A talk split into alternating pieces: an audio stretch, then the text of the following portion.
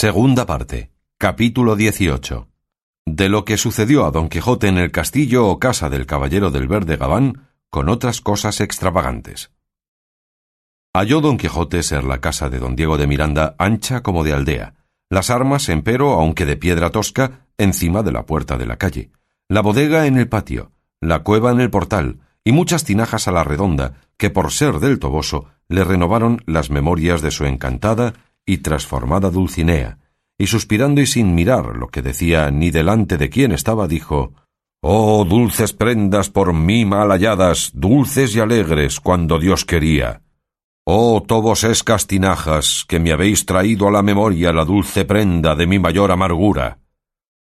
Oyóle decir esto el estudiante poeta hijo de don Diego, que con su madre había salido a recibirle, y madre y hijo quedaron suspensos de ver la extraña figura de don Quijote, el cual, apeándose de Rocinante, fue con mucha cortesía a pedirle las manos para besárselas. Y don Diego dijo Recibid, señora, con vuestro sólito agrado al señor don Quijote de la Mancha, que es el que tenéis delante, andante caballero, y el más valiente y el más discreto que tiene el mundo. La señora, que doña Cristina se llamaba, le recibió con muestras de mucho amor y de mucha cortesía, y don Quijote se le ofreció con asad de discretas y comedidas razones. Casi los mismos comedimientos pasó con el estudiante que, en oyéndole hablar don Quijote, le tuvo por discreto y agudo. Aquí pinta el autor todas las circunstancias de la casa de don Diego, pintándonos en ellas lo que contiene una casa de un caballero labrador y rico, pero al traductor de esta historia le pareció pasar estas y otras semejantes medudencias en silencio, porque no venían bien con el propósito principal de la historia, la cual más tiene su fuerza en la verdad que en las frías digresiones. Entraron a don Quijote en una sala, desarmóle Sancho, quedó en balones y en jubón de camuza, todo bisunto, con la mugre de las armas. El cuello era balona a lo estudiantil, sin almidón y sin randas. Los borceguíes eran datilados y encerados los zapatos. Ciñóse su buena espada, que pendía de un tahalí de lobos marinos, que es opinión que muchos años fue enfermo de los riñones. Cubrióse un herreruelo de buen paño pardo, pero antes de todo, con cinco calderos o seis de agua, que en la cantidad de los calderos hay alguna diferencia, se lavó la cabeza y rostro, y todavía se quedó el agua de color de suero, merced a la golosina de Sancho y a la compra de sus negros requesones, que tan blanco pusieron a su amo.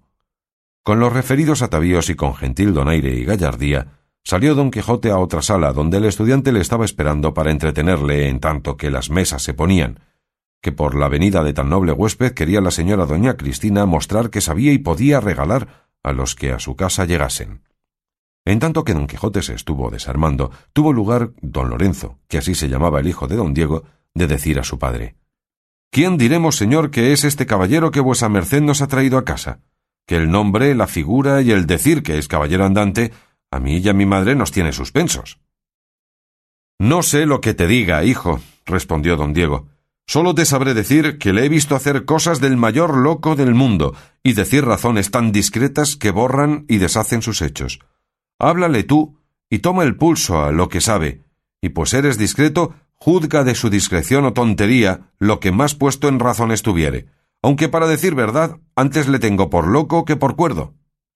Con esto, se fue don Lorenzo a entretener a don Quijote, como queda dicho, y entre otras pláticas que los dos pasaron, dijo don Quijote a don Lorenzo el señor don Diego de Miranda, padre de vuesa merced, me ha dado noticia de la rara habilidad y sutil ingenio que vuestra merced tiene, y sobre todo, que es vuesa merced un gran poeta. Poeta bien podrá ser, respondió don Lorenzo, pero grande ni por pensamiento. Verdad es que soy algún tanto aficionado a la poesía y a leer los buenos poetas, pero no de manera que se me pueda dar el nombre de grande que mi padre dice. No me parece mal esa humildad, respondió don Quijote, porque no hay poeta que no sea arrogante y piense de sí que es el mayor poeta del mundo.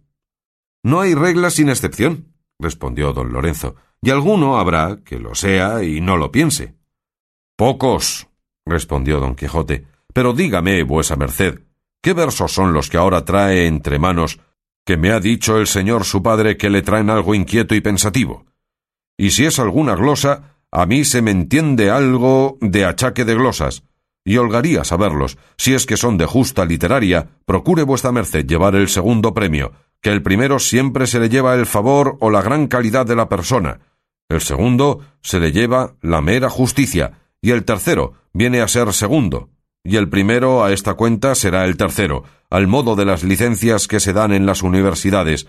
Pero con todo esto, gran personaje es el nombre de primero. Hasta ahora, dijo entre sí don Lorenzo, no os podré yo juzgar por loco. Vamos adelante. Y díjole Paréceme que vuesa merced ha cursado las escuelas. ¿Qué ciencias ha oído? La de la caballería andante, respondió don Quijote, que es tan buena como la de la poesía y aún dos deditos más. No sé qué ciencia es esa, replicó don Lorenzo, y hasta ahora no ha llegado a mi noticia. Es una ciencia, replicó don Quijote, que encierra en sí todas o las más ciencias del mundo, a causa que el que la profesa ha de ser jurisperito y saber las leyes de la justicia distributiva y conmutativa, para dar a cada uno lo que es suyo y lo que le conviene. Ha de ser teólogo, para saber dar razón de la cristiana ley que profesa clara y distintamente a donde quiera que le fuere pedido. Ha de ser médico, y principalmente herbolario, para conocer en mitad de los despoblados y desiertos las hierbas que tienen virtud de sanar las heridas que no ha de andar el caballero andante a cada triquete buscando quien se las cure. Ha de ser astrólogo, para conocer por las estrellas cuántas horas son pasadas de la noche y en qué parte y en qué clima del mundo se halla. Ha de saber las matemáticas, porque a cada paso se le ofrecerá tener necesidad de ellas, dejando aparte que ha de estar adornado de todas las virtudes teologales y cardinales, descendiendo a otras menudencias, digo, que ha de saber nadar como quien nadaba el peje, Nicolás o Nicolao. Ha de saber errar un caballo y aderezar la silla y el freno, y volviendo a lo de arriba, ha de guardar la fe a Dios y a su dama, ha de ser casto en los pensamientos, honesto en las palabras, liberal en las obras, valiente en los hechos, sufrido en los trabajos, caritativo con los menesterosos, y finalmente mantenedor de la verdad, aunque le cueste la vida el defenderla. De todas estas grandes y mínimas partes se compone un buen caballero andante. Porque vea vuesa merced, señor don Lorenzo, si es ciencia mocosa lo que aprende el caballero que la estudia y la profesa, y si se puede igualar a las más estiradas que en los gimnasios y escuelas se enseñan. Si eso es así, replicó don Lorenzo, yo digo que se aventaja esa ciencia a todas. ¿Cómo si es así? respondió don Quijote. Lo que yo quiero decir, dijo don Lorenzo, es que dudo que haya habido, ni que los haya ahora caballeros andantes y adornados de virtudes tantas.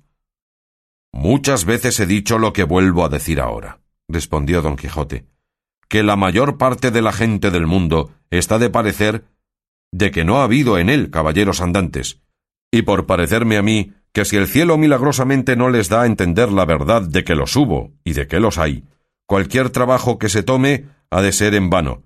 Como muchas veces me lo ha mostrado la experiencia, no quiero detenerme ahora en sacar a vuesa merced del error que con los muchos tiene.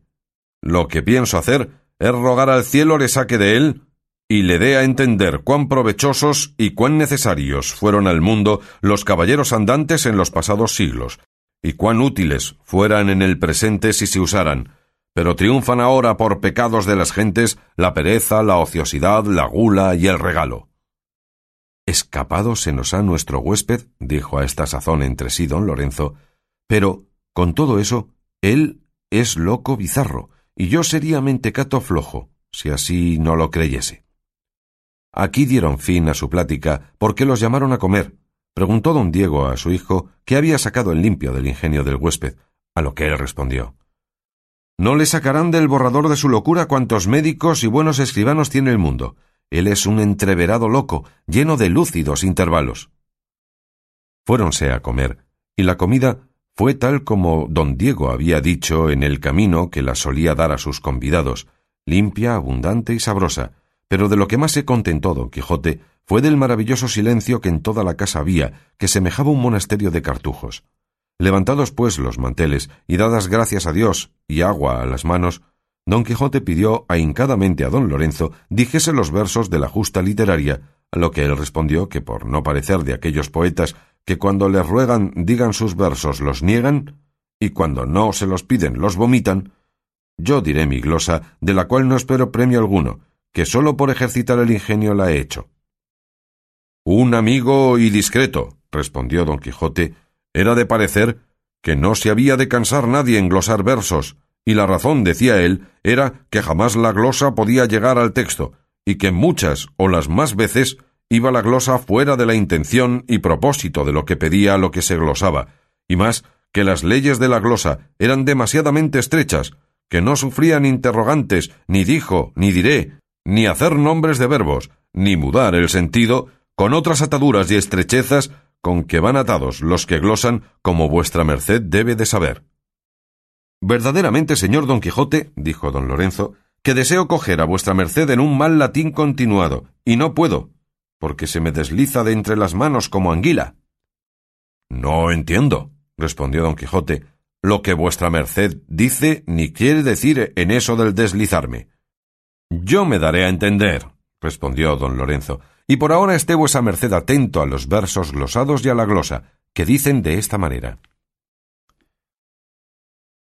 Si mi fue tornase a es, sin esperar más será, o viniese el tiempo ya de lo que será después. Glosa.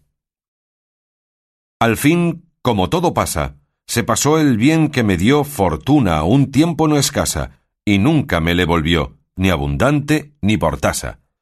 Siglos allá que me ves, fortuna puesto a tus pies. Vuélveme a ser venturoso, que será mi ser dichoso, si mi fue tornase a es. No quiero otro gusto o gloria, otra palma o vencimiento, otro triunfo, otra victoria, sino volver al contento que es pesar en mi memoria. Si tú me vuelves allá, fortuna, templado está todo el rigor de mi fuego, y mas si este vienes luego, sin esperar más, será. Cosas imposibles pido, pues volver el tiempo a ser, después que una vez ha sido, no hay en la tierra poder que a tanto se haya extendido.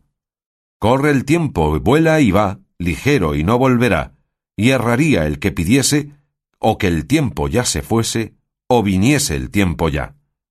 Vivir en perpleja vida, ya esperando, ya temiendo, es muerte muy conocida, y es mucho mejor muriendo buscar al dolor salida. A mí me fuera interés acabar, mas no lo es, pues con discurso mejor me da la vida el temor de lo que será después. En acabando de decir su glosa a don Lorenzo, se levantó en pie don Quijote y en voz levantada, que parecía grito, asiendo con su mano la derecha de don Lorenzo, dijo Viven los cielos donde más altos están, mancebo generoso, que sois el mejor poeta del orbe, y que merecéis estar laureado no por Chipre ni por Gaeta, como dijo un poeta que Dios perdone, sino por las academias de Atenas, si hoy vivieran, y por las que hoy viven de París, Bolonia y Salamanca. Plega al cielo, que los jueces que os quitaren el premio primero, Febo, los asaeté, y las musas jamás atraviesen los umbrales de sus casas. Decidme, señor, si soy servido, algunos versos mayores que quiero tomar de todo en todo el pulso de vuestro admirable ingenio. ¿No es bueno que dicen que se holgó don Lorenzo de verse alabar de don Quijote, aunque le tenía por loco? Oh fuerza de la adulación, ¿a cuánto te extiendes y cuán dilatados límites son los de tu jurisdicción agradable? Esta verdad acreditó don Lorenzo pues condescendió con la demanda y deseo de don Quijote, diciéndole este soneto a la fábula o historia de Píramo y Tisbe. Soneto. El muro rompe la doncella hermosa, que de Píramo abrió el gallardo pecho, parte el amor de Chipre y va derecho a ver la quiebra estrecha y prodigiosa. Habla el silencio allí porque no osa la voz entrar por tan estrecho estrecho, las almas sí, que amor suele de hecho facilitar la más difícil cosa. Salió el deseo de compás y el paso de la imprudente Virgen solicita por su gusto su muerte. Ved qué historia. Que a entrambos en un punto o extraño caso los mata, los encubre y resucita una espada, un sepulcro, una memoria. Bendito sea Dios, dijo don Quijote habiendo oído el soneto a don Lorenzo, que entre los infinitos poetas consumidos que hay he visto un consumado poeta, como lo es vuesa merced, señor mío, que así me lo da a entender el artificio de este soneto. Cuatro días estuvo don Quijote regaladísimo en la casa de don Diego, al cabo de los cuales le pidió licencia para irse, diciéndole que le agradecía la merced y buen tratamiento que en su casa había recibido, pero que por no parecer bien que los caballeros andantes se den muchas horas al ocio y al regalo, se quería ir a cumplir con su oficio, buscando las aventuras, de quien tenía noticia que aquella tierra abundaba, donde esperaba entretener el tiempo hasta que llegase el día de las justas de Zaragoza, que era el de su derecha derrota, y que primero había de entrar en la cueva de Montesinos, de quien tantas y tan admirables cosas en aquellos contornos se contaban, sabiendo e inquiriendo a asimismo el nacimiento y verdaderos manantiales de las siete lagunas llamadas comúnmente de Ruidera. Don Diego y su hijo le alabaron su honrosa determinación y le dijeron que tomase de su casa y de su hacienda todo lo que en grado le viniese, que le servirían con la voluntad posible que a ello les obligaba el valor de su persona y la honrosa profesión suya. Llegóse, en fin, el día de su partida, tan alegre para don Quijote como triste y aciago para Sancho Panza, que se hallaba muy bien con la abundancia de la casa de don Diego, y rehusaba de volver a la hambre que se usa en las florestas y despoblados, y a la estrecheza de sus mal proveídas alforjas.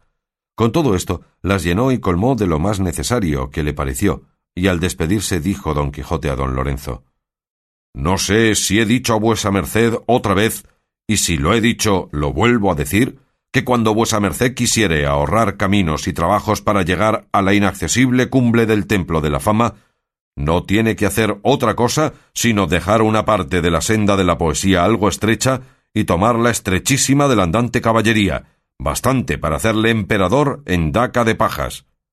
Con estas razones acabó don Quijote de cerrar el proceso de su locura, y más con las que añadió diciendo Sabe Dios si quisiera llevar conmigo al señor don Lorenzo para enseñarle cómo se han de perdonar los sujetos y supeditar y acocear los soberbios, virtudes anejas a la profesión que yo profeso. Pero pues no lo pide su poca edad, ni lo querrán consentir sus loables ejercicios, sólo me contento con advertirle a vuesa merced que siendo poeta podrá ser famoso si se guía más por el parecer ajeno que por el propio, porque no hay padre ni madre a quien sus hijos le parezcan feos, y en los que lo son del entendimiento, corre más este engaño. De nuevo se admiraron padre e hijo de las entremetidas razones de don Quijote, ya discretas y ya disparatadas, y del tema y tesón que llevaba de acudir de todo en todo a la búsqueda de sus desventuradas aventuras, que las tenía por fin y blanco de sus deseos. Reiteráronse los ofrecimientos y comedimientos, y con la buena licencia de la señora del castillo, don Quijote y Sancho, sobre Rocinante y el Rucio, se partieron.